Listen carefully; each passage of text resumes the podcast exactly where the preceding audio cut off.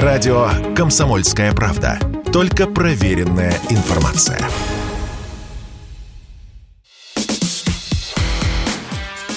Диалоги на Радио КП. Беседуем с теми, кому есть что сказать. Здравствуйте, друзья. В студии радио «Комсомольская правда» Иван Панкин. На связи со мной Дмитрий Стешин, военный корреспондент «Комсомольской правды», который сейчас находится на Донбассе. Вот уточни, кстати, свою геолокацию, Дим. Ты конкретно где находишь? Ну, так, чтобы тайну ну, военную не выдавать, конечно. В, в Донецке нахожусь. В Донецке. Вот. Да, но это ничего не значит.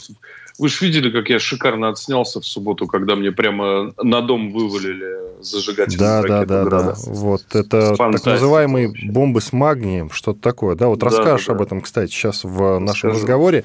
Я уточню только повод нашего разговора. Это твоя вторая командировка уже туда что называется, на фронт. И вот с момента второй командировки, после отпуска, мы с тобой полноценно так не беседовали. Конечно, ты выходил в радиоэфир, безусловно, пишешь заметки оттуда, но такого общего разговора с тех пор не было. И вот он, я надеюсь, сейчас, если связь не подведет, состоится целиком полностью. Ну, давай начнем с обстрела как раз вот этого вот. Что это за бомбы такие светящиеся? Поначалу всем показалось, что это фосфорные снаряды. Но ты угу. опроверг. Вот расскажи об этом, пожалуйста. Так, ну, я начну, наверное, не вторая командировка, а может быть там 52-я или Нет, нет, с момента Нам начала СВО, да. конечно же. А, с, с момента начала, да-да-да.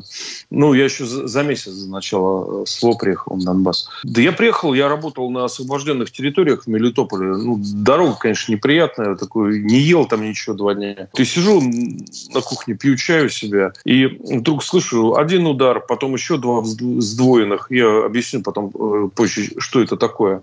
Выглядываю в окно, и надо мной, значит, прямо над головой в небе черном такой шар салюта распустился. Но вот обычный такой наш праздничный салют – а, единственный момент, у салюта звездки вот эти вспыхивающие, они обычно сразу же гаснут в небе, а тут они вот потекли вниз такими огнями. Но я, в принципе, сразу понял, что это такое.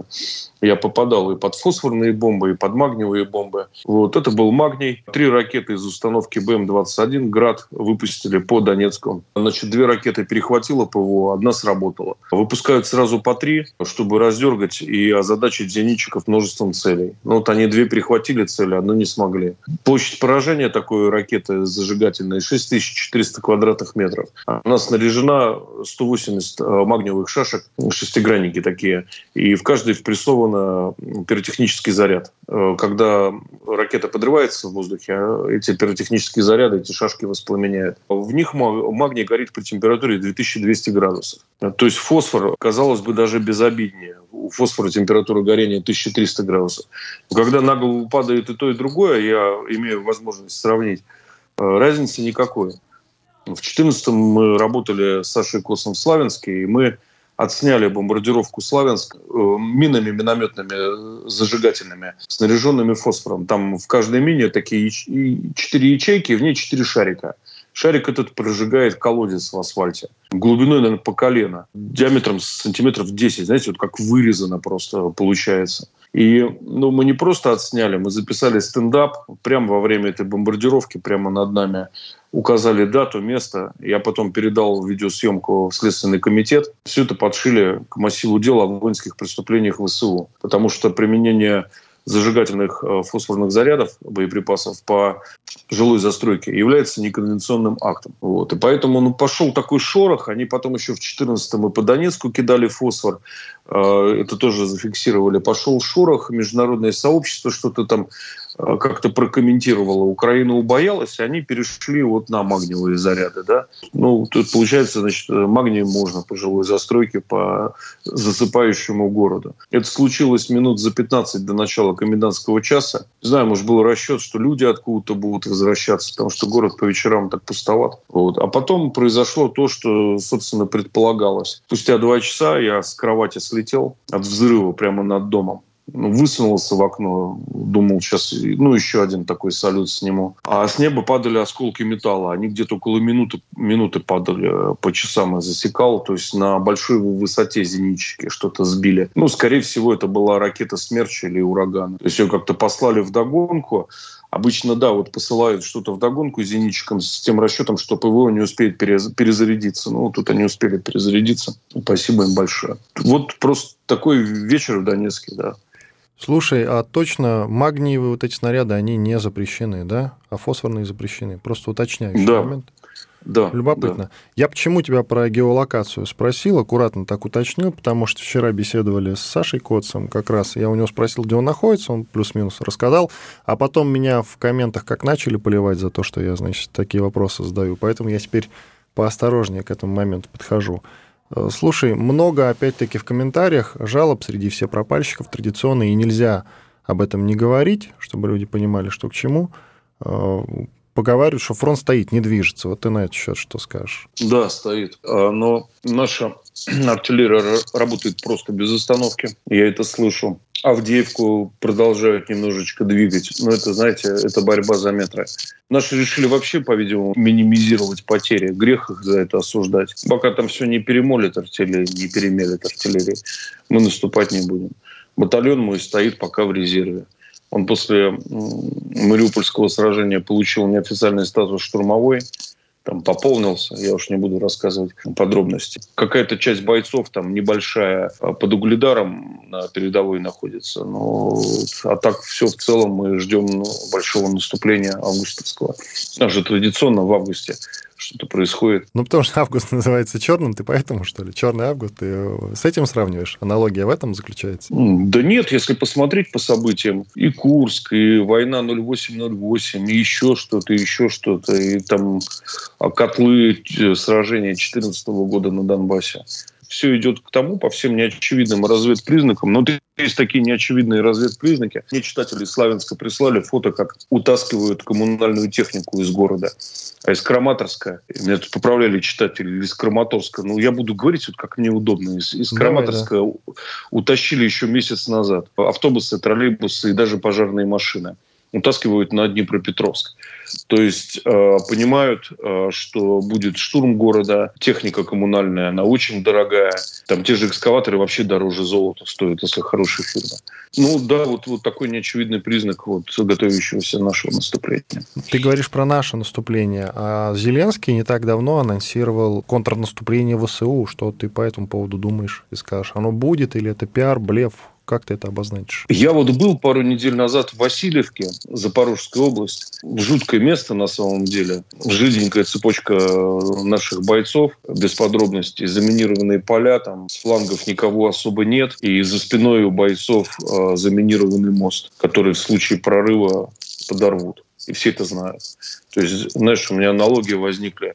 Торпеды с пилотами камикадзе, да, японцы. И действительно, как то мне ребята на передовой рассказали в Васильевке, ну, ДРГ там все время активничал, и наши ДРГ там активничают. Не надо думать, что мы там сидим, сложа руки. Там последняя активизация уже больше напоминает прорыв не попытку прорыва, не разведку боем даже, а вот попытку прорыва. Но потом все стихло как-то.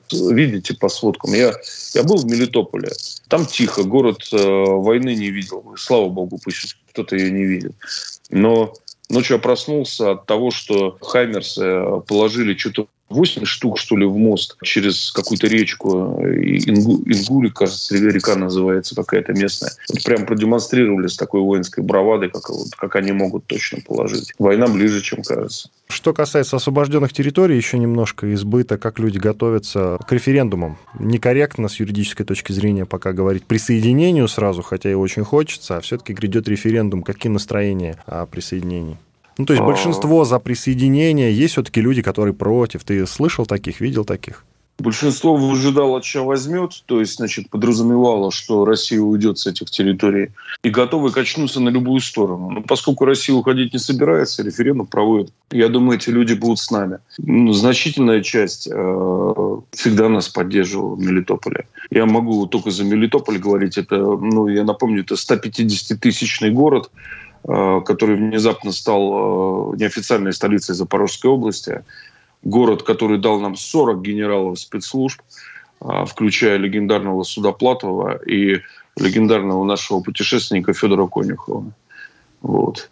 Город, где половина вывесок до сих пор на русском языке, с ними не боролись, хотя законодательно это запрещено уже было давно на Украине, с 18 кажется, года в Мелитополе не боролись, потому что боялись там перегнуть палку, крышку котла сорвет. Но зато там много было очень э, сектантов. э, харизматиков, там, неохристиан каких-то странных, значит, там, церкви истинного света и так далее. Все это с американскими и европейскими корнями, и все это напоминает больше резидентуры, вот, а не какие-то духовные заведения. Там э, пастор одной из этих церквей, когда стало понятно, что половину митинга в Мелитополе, участников митинга составляют сектанты, они прямо на разнарядке выходили. Да, вот им сказали выйти на митинг, они вышли все общиной. Понимаете? И когда их наконец начали щемить наши спецслужбы, один из пасторов две недели скрывался в прифронтовой зоне ранней весной, в каких-то оврагах жил, там, в землянках, на заброшенных дачах пока не смог перейти линию фронта к украинцам. Вот мне скажите, этого суперпастора его где готовили? Там, в ЦРУ или в САС? Потому что, ну, я-то, я-то вроде опытный дядька, но для меня было бы весьма затруднительно не, ну, не просто прожить ну, весной, а перейти линию фронта. Вот. А он все сделал и ушел.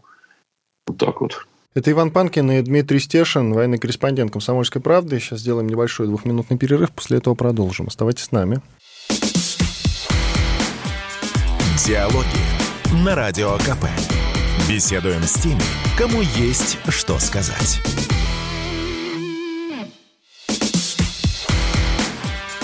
Диалоги на Радио КП. Беседуем с теми, кому есть что сказать. В студии радио «Комсомольская правда» Иван Панкин. На связи по скайпу Дмитрий Стешин, военкор «Комсомольской правды». Он сейчас находится в Донецке во второй своей командировке уже с момента начала специальной военной операции на Украине. Продолжаем разговор, что называется. Дим, еще немножко про жизнь на освобожденных территориях. Вот мне, знаешь, что интересно, как конкретно живут люди? Вот во многих же э, местах вообще ничего нет, ни строений, ничего. А где люди живут реально? Они многие потеряли свои квартиры, прочее жилье. Вот они куда делись? В Мелитополе, в монастыре Савы, я что-то сначала подумал, господи, сколько тут туристов шляется взад-вперед какие-то, значит, в юноше, южные в шлепках и шортах, такие же барышни, женщины принаряженные с мужиками. А потом до меня дошло, а это не туристы, это беженцы. Это беженцы из, из прифронтовой зоны, из Мариуполя. Монастырь всех принял, всех, кого смог разместить. У него достаточно большая гостиница. Он всех там принял, поселил. Настоятель монастыря отец, который, кстати, немало претерпел за годы оккупации. Вот, кстати, на освобожденных территориях вот эти 30 лет называют оккупацией. Там на него в СБУ заводили уголовное дело за то, что он войну на Донбассе называл гражданской. Его обещали зарезать. Приходили батюшки, филаретовцы обещали его зарезать за то, что он поминает патриарха. С ним все родственники перестали общаться, кроме матери, конечно. Вот. Хотя, говорит, родственники были всегда нормальные, всегда говорили по-русски. Но это вот так называемый феномен политического украинца, когда там человек готов пролить кровь за страну, которая щемит его родной язык и изничтожает всячески. Отец Иоанн, э, монастырь очень активно занимается гуманитарной помощью. В месяце без времени, это конец февраля, начало марта, вдруг оказалось, что никаких властей в городе нет. Единственная структура функционирующая с деньгами, там, с такой потребностью помогать и спасать э, авторитетом, это церковь. И они, конечно, кормили всех, они даже сектантам давали гуманитарку, не, не отталкивали их. И отец Иоанн мне сказал, что он о ситуации экономической в крае смотрит по людям, которые приходят за гуманитаркой. Раньше приходили бабушки в первые два месяца. А потом бабушкам стали выдавать социальные выплаты. По 10 тысяч с небольшим месяца, потом пенсии уже пошли. Вот. А теперь, говорит, стали приходить мужики работоспособного возраста от 35 лет до 60. Мужики говорят, что все запасы закончились еще в мае. Вот, работы нет. Что делать? А работы нет. Крупные предприятия закрылись. Собственники сбежали на Украину. Как правило, где-то на курортах живут, в гостиницах. Ни в чем себе не отказывают. Заводы стоят. Слава богу, пшеницу сейчас убирают, но вот не соврать, я ехал прям вдоль дороги поля, а надо понимать, что это там больше почти 200 километров я ехал, и, по, и поля в двух состояниях. Либо оно уже сжато, либо на нем работает в этот момент комбайн так что все хорошо. Открыли государственные, то есть э, при, национализировали элеваторы, установили государственную цену на зерно. Потому что при Украине зерновой рынок это был хаос и махновщина. То есть фермеры могли бить гантели по голове, например, пока он не согласился бы продать э, зерно ниже себестоимости. Там таких прецедентов было достаточно. Вот теперь определили закупочную цену государственную твердо. Вот. Но непонятно, что делать э, с промышленностью, фирмами. Отец Ан сказал, что единственный выход, наверное, это национализировать. Прецеденты есть. В 2018 году э, на Донбассе были национализированы все предприятия, у которых владельцы э, оказались э, налогов, киевскими налоговыми резидентами. Но это было не просто отнято. Национализировано было с оговоркой, что в случаях возвращения а, в налоговое юридическое поле республик, моментально предприятие возвращается обратно владельцу. Никто не вернулся. Бросили там шикарные заводы, шахты, но никто не вернулся. Ну, так им и надо. Что касается гуманитарки, от э, государства, имея в виду от России, э, достаточно гуманитарной помощи? Или все-таки больше гуманитарки идет э, какими-то частными путями, что называется, от каких-то отдельно взятых людей? Вот этот момент проясни, пожалуйста. Слушай, я не заострял внимание на гуманитарке. Я могу сказать следующее. Я жил в общежитии у чиновника а, военно-гражданской администрации, причем не просто чиновника, а член главного совета военно-гражданской администрации. Так вот, он питается армейскими сухпайками. Зарплаты все очень плохо. Я поехал в магазин, я накупил мешок э, колбасы, сыра и так далее – и на кассе был потрясен тем, тем, что в Москве бы я за такое отдал бы ну, набор продуктов по весу тысячи четыре, наверное, в Донецке две тысячи, а даже или три. А здесь меня взяли там 1200 рублей, 1240. А дачу, сдачу дали гривнами, потому что разменной монеты не хватает российской, мелких купюр. То есть сейчас там в обороте рубль, российский рубль?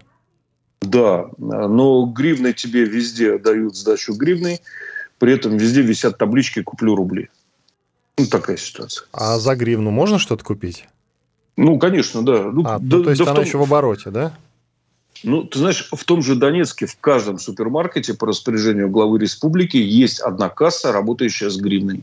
С продуктами что? Вот ты говоришь, пришел в магазин, все накупил. Много ли магазинов в целом и много ли в них продуктов? Всего ли хватает? Продуктов. Слушай, зрелище, как в 90-х, или вот я такое видел на Донбассе в 14-м, когда э, Украина объявила экономическую блокаду. Ну, вот, представляешь, длинные полки в, в супермаркете, там стоят там сразу 300 бутылок кваса. Потому что надо их чем-то заполнить, да. При этом совершенно потрясающая местная мелитопольская колбаса. Ну, для справки, полукилограммовый батон докторской колбасы э, такого качества, как я написал, что хоть в Москву увози, 120 рублей. Ну, у нас нет таких цен вот в той же Москве, да. Э, ну, хлеб есть, соки есть, чай. Людям, на самом деле, не так уж много надо. А на рынок я приехал в воскресенье. А помидоры бычье сердце килограмм стоит 18 рублей. Ничего. А перцы еще дешевле. Да, картошка там рублей 5. Ну, вот так. Жить можно, наверное. Это еще центральный рынок а в центре Мелитополя. Он считается дорогим. Я был на окраинном рынке. Там тоже такой же овощное, фруктовое изобилие. Там еще дешевле. Я просто видел фотки, наверняка и ты их видел, которые распространяются по разным ТГ-каналам, что цены как раз на продукты, в том числе на продукты, которые в основном на рынках, да, это овощи, фрукты, конские и запредельные. Ты сейчас мне говоришь, что ситуация прям противоположная, да? Абсолютно. Я снимал на видео, задавал вопросы фермерам, снимал ценники. Я думаю, сейчас смонтируют видео, выставят на сайт. Ну, да. Еще немного про эхо войны. Я видел у тебя в твоем ТГ-канале «Русский Тарантась». Кстати, друзья, подписывайтесь, конечно же. А, про то, что ты общался с саперами, и разминировать-то будут еще долго. Об этом расскажи, пожалуйста. Там есть потери среди саперов, там очень много мин-сюрпризов. У азовцев там месяц, наверное, был все как следует заминировать. Там много просто не сработавших боеприпасов, там стуканутые снаряды, это, ну, это очень опасно. Вот, или мины, у которых шарики предохранительные вышли, его вообще э, шевелить не стоит. Подрыв накладным зарядом на месте по наставлению. А металлодетекторы применять при разминировании нельзя, потому что там сплошное железо. Только щупом и визуально по прикидкам ребят, с которыми я, я говорил, все это затянется еще на полгода, а может быть на год. Они не могут сказать точно. Очень важный момент на самом деле. А все задаются вопросом, какое направление, а фронта длинный. Да, вот, кстати, там что-то около 2000 километров фронт, да? Это очень длинный фронт. Да, было 430, стало 2000 после начала спецоперации. Вот э, скажи, пожалуйста, какой участок фронта самый напряженный? Я думаю, там, где наступают на Северск, Солидар, ну, туда, Бахмут, Артемовск, вот, вот это направление. Это а. Донецкое, Луганское какое-то вот направление? Это, это стык Луганской и Донецкой областей. То есть середина такая, что называется, да, насколько можно да. судить? Да. Так чисто географически. Но, но цель э, славянско-краматорская а, агломерация, там самая большая, я могу перечислить, я там прожил несколько месяцев, Славянск, Краматорск, Константиновка, Дружковка, Николаевка, наверное, что-то забыл. Это вот э, перемешанные с промзонами такие большие населенные пункты совершенно невообразимой конфигурацией вот географически. Это не очерченный вот город, как Москва, да, МКАДом, как-то она зафиксирована, да, или бетонным кольцом. Нет, это вот такая большая медуза. И, собственно, я думаю, что это будет, по крайней мере, в этом этапе войны сакральная точка, потому что с этого все началось на Донбассе. И этим да, должно закончиться освобождение Донбасса. И никто их там не оставит в покое сидеть в этом Славянске, пусть даже не думают. Мы его возьмем, я думаю, к сентябрю. Почему он так важен, Дим? А, какая стратегическая важность в нем, чтобы понимали простые люди? Контроль над дорогами Харьков-Днепропетровск, доминанта гора Карачун, а, аэродром а, немаленький в Краматорске, предприятия, которые там есть. И, собственно, наши люди, которые не должны жить э, под оккупацией. Это главное. Донбасс должен быть освобожден в первую очередь. Но это, но это знаешь, это все равно, чтобы э, там, наступая на Берлин, мы бы обошли бы какой-нибудь там Витебск, например, населенный пункт. Да? Ну, там немцы закрепились, пусть они там сидят. Не? Так же не, ну, не делается, да. Иван Панкин и Дмитрий Стешин, военкор «Комсомольской правды». Сделаем небольшой перерыв. После этого продолжим. Оставайтесь с нами на радио «Комсомольская правда». Диалоги на Радио КП. Беседуем с теми, кому есть что сказать.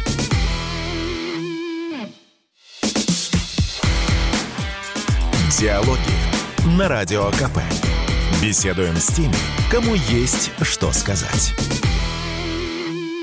Продолжаем. Я Иван Панкин. Это диалоги с Дмитрием Стешиным, военным корреспондентом «Комсомольской правды», который сейчас находится в Донецке. Дим, ну давай еще знаешь, о чем поговорим. Много говорилось о том, я уже не помню фамилию эксперта, по-моему, кто-то из Госдумы об этом сказал, что мы сменили тактику, отсюда и потерь меньше. Вот я фамилию забыл. По-моему, это начальник Гурулева, который а, в отделе по обороне сидит зам как раз. И вот его руководитель сказал, что мы сменили тактику, потерь теперь поэтому меньше.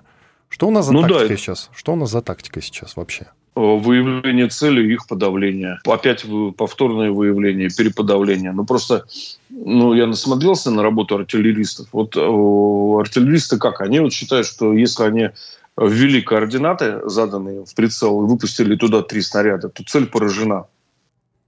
На самом деле бывает не так. Бывают разлеты там до 100 метров. Вот, поэтому именно как бы в тщательном э, подавлении целей без пропусков э, залог э, наступления без потерь. То есть мы сейчас воюем ракетами, по сути? Ну, артиллерии воюем. Артиллерия. Да, тут, тут по дорогам без остановки гоняют там э, гаубицы, мсту, акацию. Я даже пионы видел. Это там практически э, корабельный у него калибр 203, кажется, миллиметра. Вот они все время перемещаются вдоль линии фронта, не знаю, не открою, наверное, военную тайну. Ну, там, если ехать от Мелитополя на Донбасс, ты всегда вот встретишь такие, значит, колонны. Ну, видно их какие-то на горячие участки, вот кочующие батареи, да. Ну, кроме того, там есть и э, полковая артиллерия, и ротные минометы и так далее. Все они работают. Вот, кстати, тогда вот растолкуй мне, простому обывателю, что называется, как ты это понимаешь, момент, с тем, что мы сразу не начали воевать артиллерией, а пошли пехоты, очень много погибли, пострадали людей. Ну, с обеих сторон, понятно, у них еще большие потери, но тем не менее у нас они не будем уже лукавить, они тоже у нас есть и довольно внушительные, что называется. Ну, не прям внушительные, внушительные, но потери есть, это печально. Вот с чем ты связываешь этот момент, что сразу не начали воевать ракетами, да, и артиллерией? Ну, была надежда, что все посыпется сразу, вот, и не надо будет вести изнурительные бои. Ну, это было видно, когда там Зеленский сидел в, этом, в метро в Киеве, там потел. Вот. Нужно было до этого еще тогда объявлять всеобщую мобилизацию и наваливаться. Мы бы закончили войну меньше бы, чем за месяц. Вот. К сожалению, выпала нам опять доля воевать очень долго и на своей земле. И быстро учиться при этом. Все основные потери вначале были от так называемых колонн дураков, как их называли. Это, это не диванный термин, это так говорят в войсках. Колонны дураков. Вот. Я своими глазами видел в Мариупольской, ну, в Азовстальской промзоне, как еще 14 марта туда заскочили на двух десятках бронемашин наши, сымитировали судьбу Майкопской бригады. Стали, как на парковке у Ашана, и их накрыли с всей артиллерии, которую только можно было. Вот так вот. Ну, собственно, вот весь контент, который э, так приводил значит, э, в восторг э, на наших украинских небратьев, все значит, замерзшие тела наших солдат, на которых они мучатся, вот, или там их мародерят – сгоревшие танки. Это вот эти, значит, колонны, которые значит, рвались без разведки, без прикрытия с флангов. Их спокойно жгли. Потом тактику нашу изменили, слава богу. Да. По поводу мобилизации ты сказал, а ты за всеобщую мобилизацию выступаешь? Ну, за частично. Всеобщую нет, есть много минусов во всеобщей мобилизации. А мы не сможем безболезненно перевести экономику на военные рельсы. Но на самом деле я думаю, что в какой-то момент командование власти наше постигнет осознание, что затягивание конфликта на Украине перестало работать нам в плюс, и его надо заканчивать одним ударом и быстро. Я думаю, ну, какой-то момент такой созреет. Я не могу спрогнозировать, когда, да, пока мы вывозим малыми силами, мы воюем против превосходящего противника. Но тут понимаешь, какая палка о двух концах. Но это мы знаем, что нас примерно в три раза меньше, в четыре, чем ВСУ. А с Запада-то это смотрится совершенно по-другому. А как маленькая Украина воюется за 140-миллионной России, и у России все никак не получается ее победить, это может иметь очень неприятные последствия, если мы обратимся к истории, да, когда такая большая разведка боем а, под названием а, «Зимняя война», советско-финская война, да, когда Европа оценила слабость, недоработанность Красной Армии и, собственно, и приняла участие в освободительном походе Гитлера на Советский Союз. Если бы мы вынесли тогда финнов одним ударом, ну, возможно, бы на Блицкрик бы никто не рассчитывал. Вот здесь то же самое, потому что вот эти события на Украине – это лишь пролог какой-то очень большой войне. Ты сейчас говоришь о какой-то войне с НАТО? Континентальной войне по крайней мере, континентального размера. А потом, как получится, может быть, Китай вспомнит о своих интересах. Есть там кому вспомнить и повоевать против западного мира и так далее. Что-то такое, мне кажется, в мире назрело. У нас же, да, традиционное решение каких-то там идеологических, экономических проблем а, через войны, да. Ты знаешь, тревожно тебя слушать, потому что я хорошо помню разговор с тобой числа 22-23, кажется, февраля, и ты сказал, что а еще не началась военная спецоперация. Только вот только первые, первые первые слова прозвучали по этому поводу. Еще совершенно никому не было понятно, что будет и как. И в разговоре со мной ты сказал, что я цитирую, наверное, даже точно, что нас ждет война, и не надо думать, что ее не будет. Вот что-то такое ты сказал. И вот, пожалуйста. Про затяжной характер. Насколько затяжной характер у текущих боевых действий? Твой прогноз, о чем люди говорят? Вот интересно, те люди, с которыми ты общаешься регулярно, какие сроки звучат? Ты знаешь, у моих друзей, ополченцев, особенно те, кто смог вернуться после восьми лет отсутствия в родной Мариуполь, а у них, как выразились, в душе фанфары и барабаны. Вот. Все нормально, все идет как надо. Вот. Они довольны. Но был я со снайперской группой работал сутки на передке, там, на очень проблемном участке фронта. Но я для примера приведу, что каждые 30 минут по часам на нас беспилотник сбрасывал бомбу. А к беспилотнику там еще добавились эти минометы с польскими бесшумными минами. А потом просто артиллерия у меня у машины стекло лобовое осколком задырявило. И там сидели люди, которые были пять месяцев в окопах, они уже просто озверели, у них никакой инициативы, потому что на пятый месяц их домой не отпускают, хотя до дома 20 минут ехать. То у них уже, конечно, никакой инициативы, человек э, на пятый месяц, да я думаю, на второй месяц окопной войны он уже думает только Не о том, как победить, а о том, как выжить.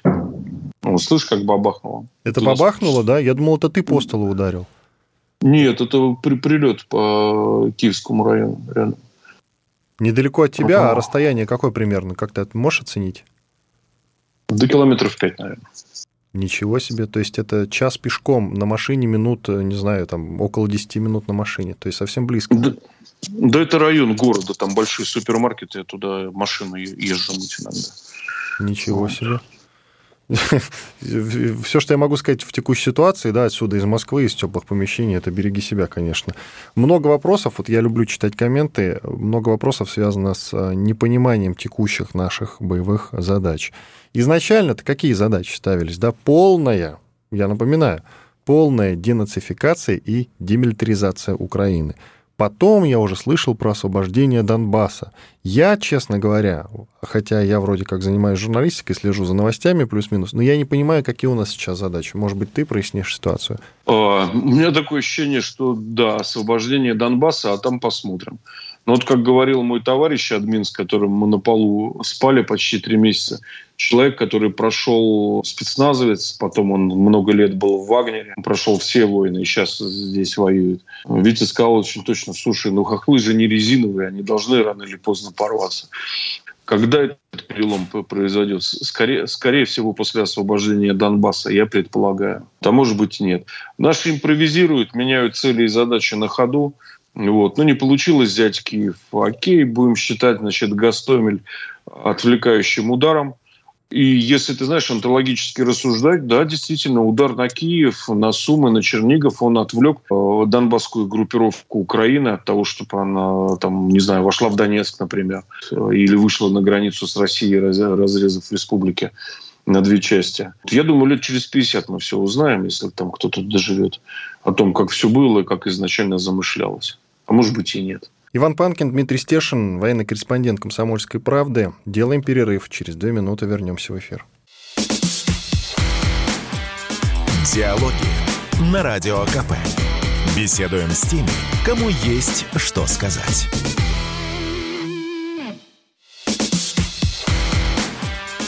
Диалоги на Радио КП.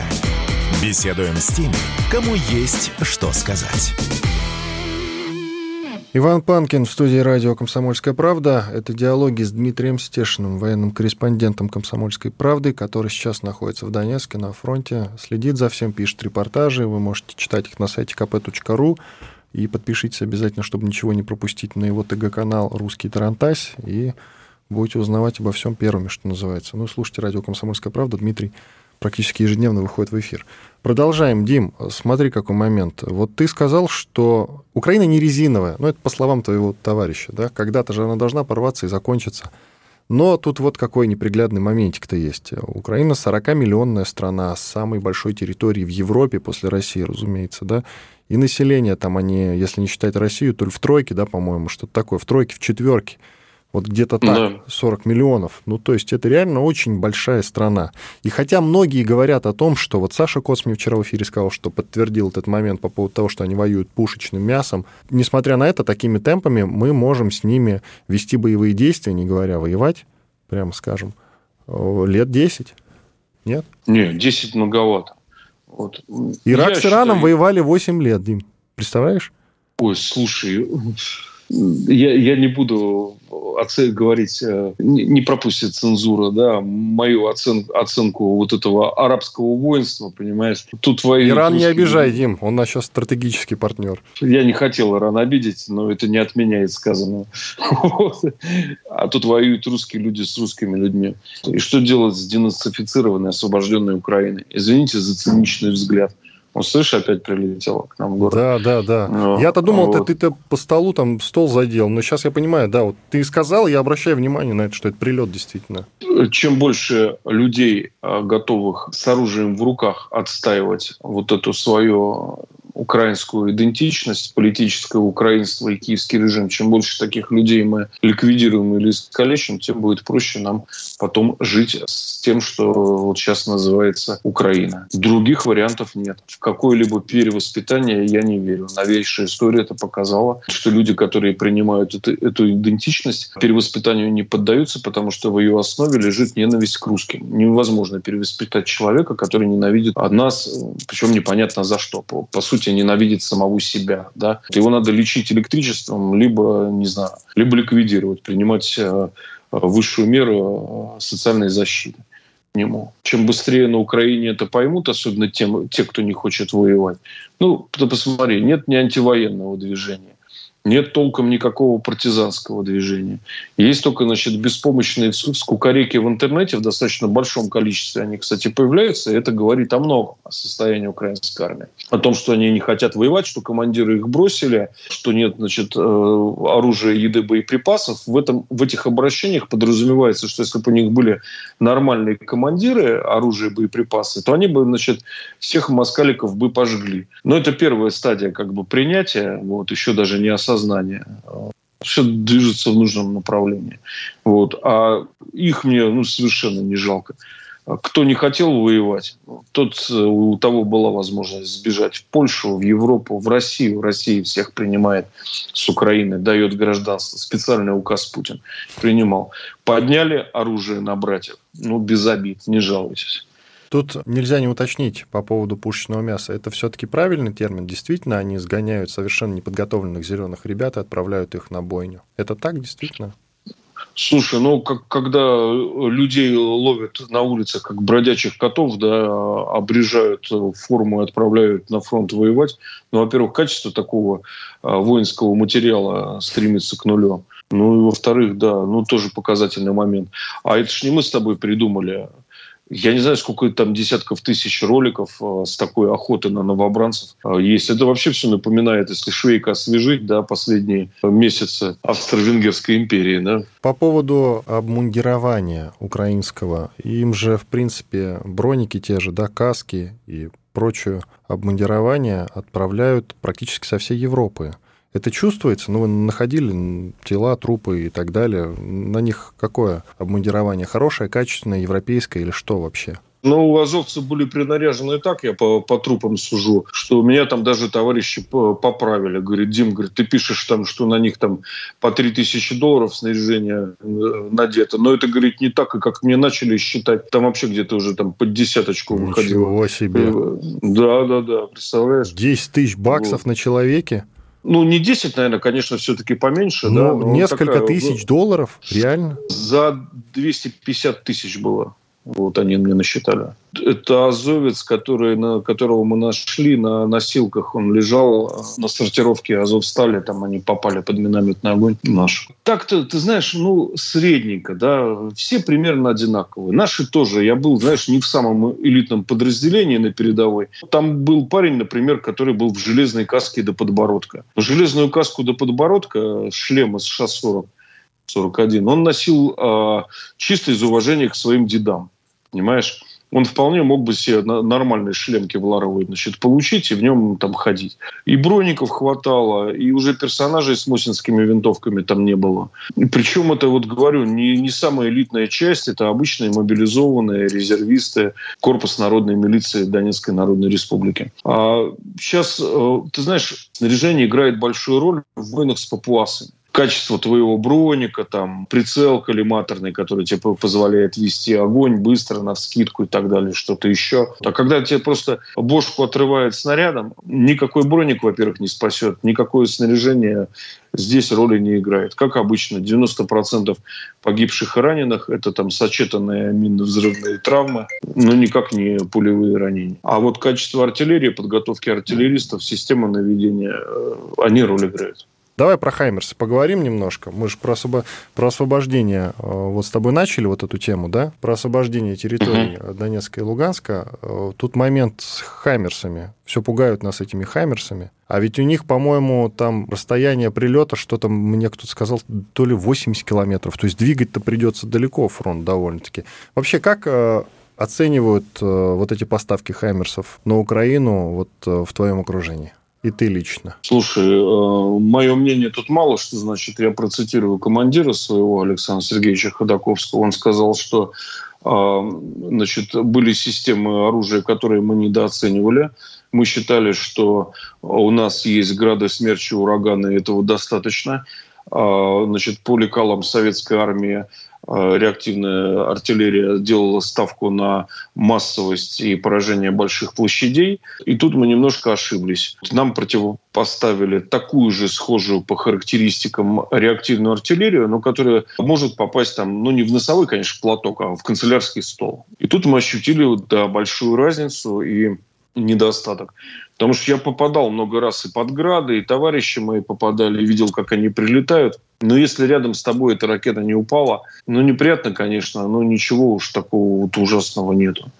С Хаймерсом совсем другое дело. Но Александр Сергеевич Ходаковский сказал, что одним видом оружия войны не выиграть. Они доставят нам неприятности, но никакого перелома не составят. И у тебя, и вот у Ходаковского есть мнение, ответ на вопрос, почему мы не наносим удары по ЖД путям, по которым этих самые «Хаймерсы» поставляют?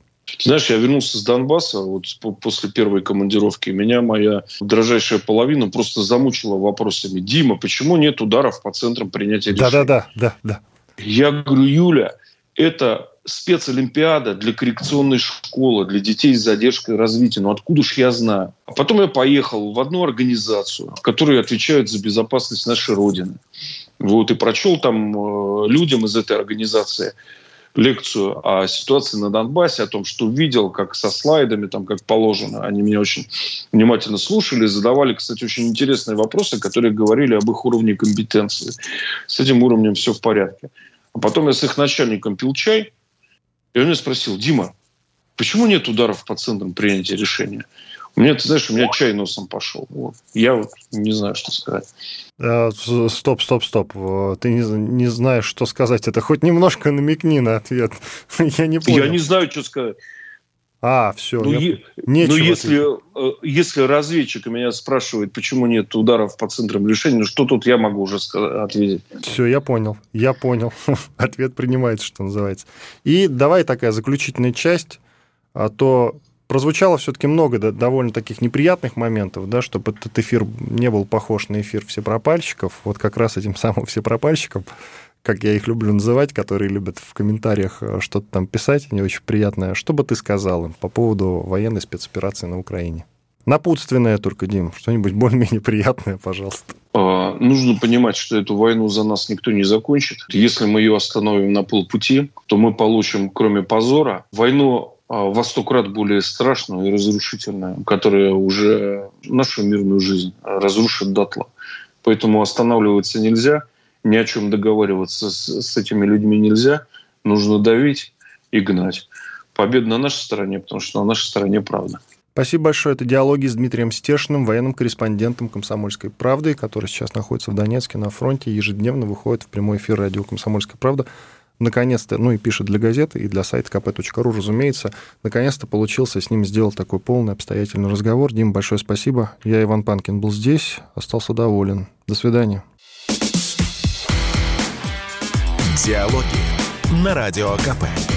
Беседуем с теми, кому есть что сказать.